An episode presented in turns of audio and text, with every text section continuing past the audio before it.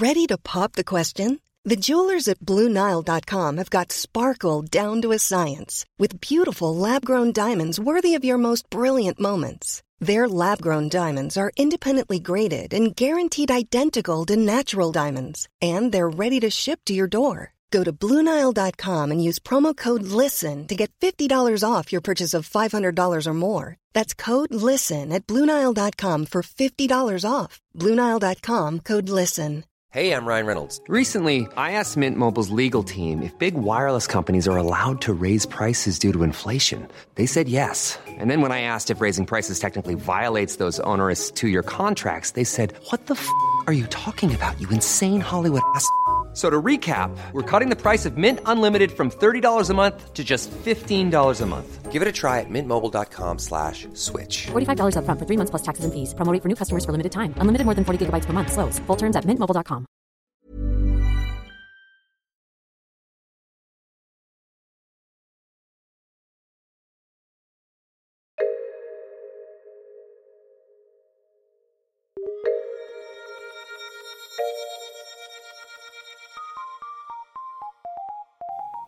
Welcome to Top Stories. I'm producer Chris.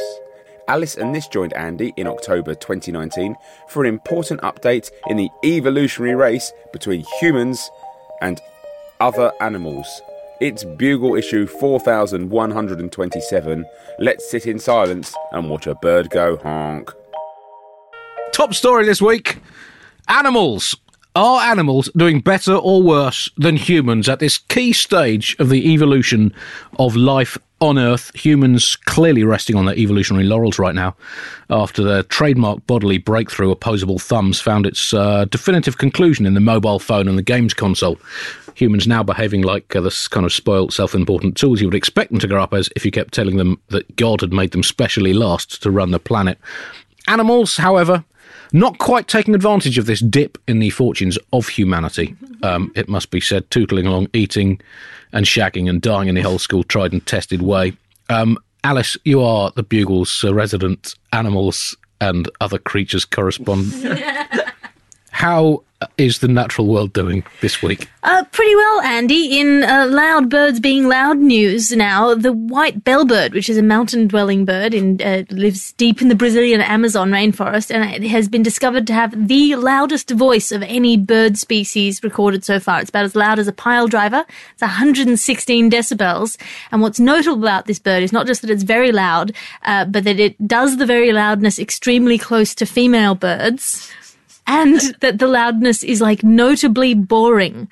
Uh, Jeffrey Podos of the University of Massachusetts says it's one loud note like a horn with no variation.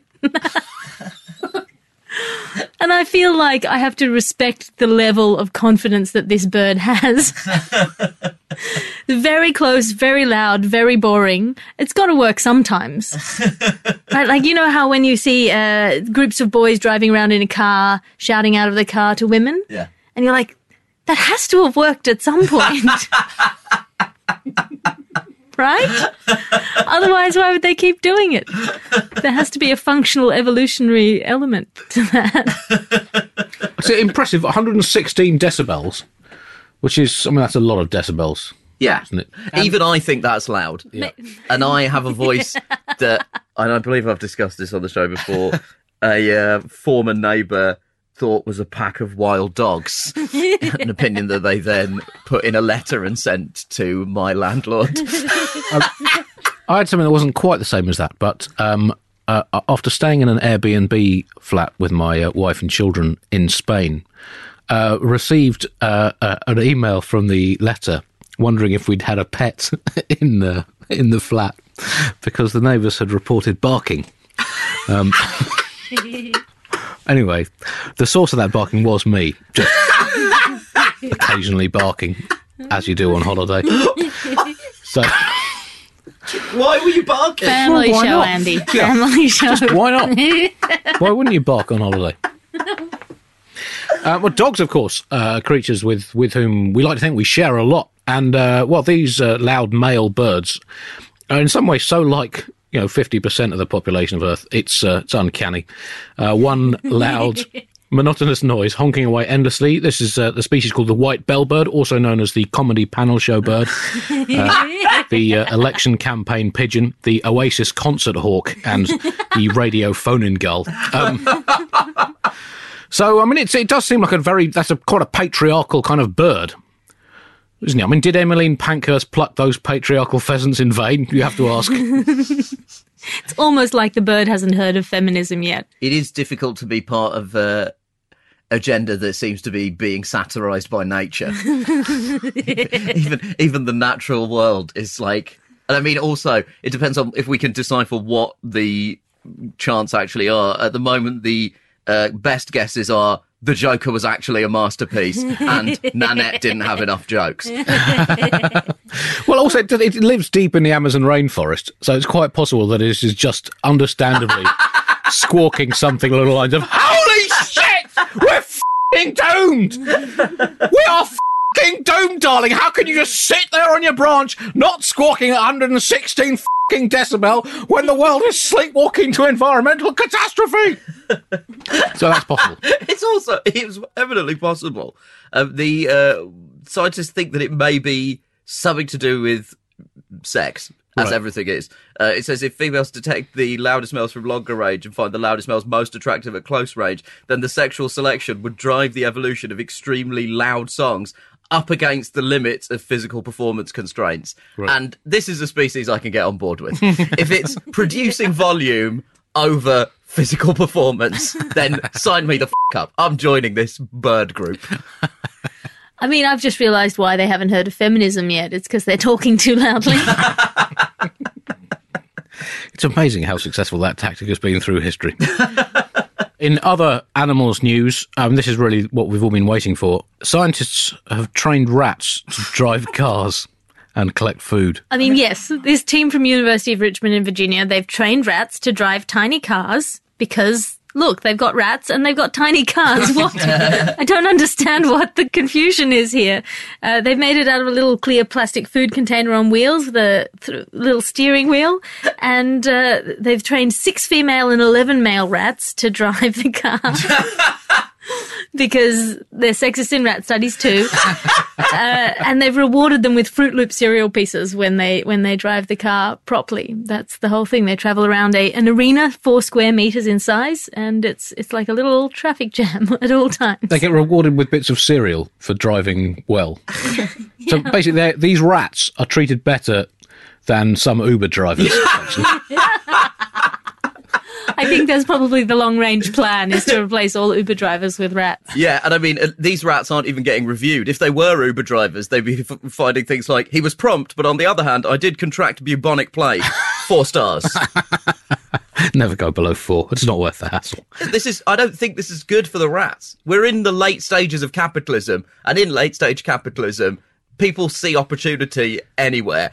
And if these rats continue to be driving around, Jeff Bezos is going to have them delivering Amazon parcels faster than you can say, my need for convenience trumps any worries I have about basic rights. I mean, I also worry. We, and why are we rewarding rats like this? What? Why are we rewarding a species that, with essentially free food and a company car, when they have, they have repeatedly, through the course of history, tried to wipe us out?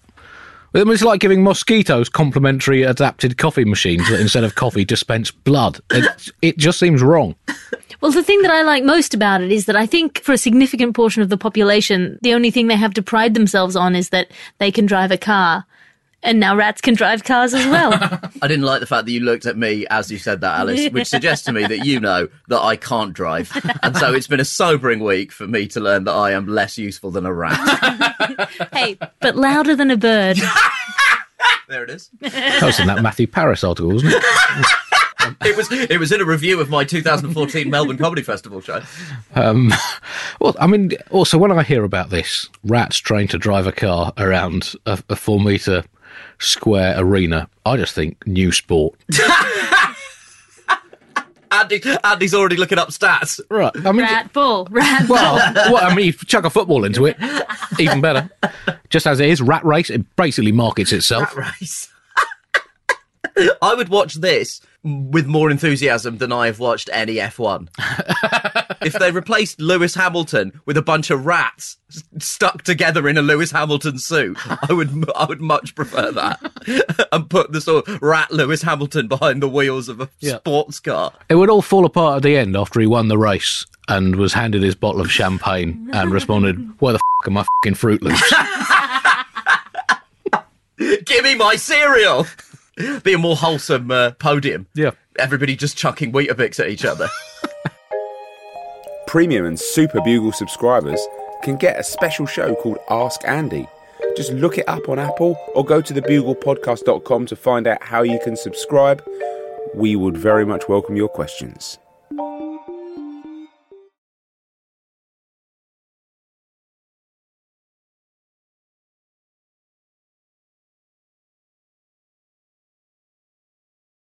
Hi, it's producer Chris from The Bugle here. Did you know that I have a new series of my podcast, Richie Firth Travel Hacker, out now? It's the show where Richie Firth and I talk about how to make travel better in our very special way. In this series, we discuss Lime bikes, Teslas, the London Overground, and a whole bunch of other random stuff that possibly involves wheels or tracks or engines of some variety. God, what a hot sell this is. I mean, you you you must be so excited. Listen now.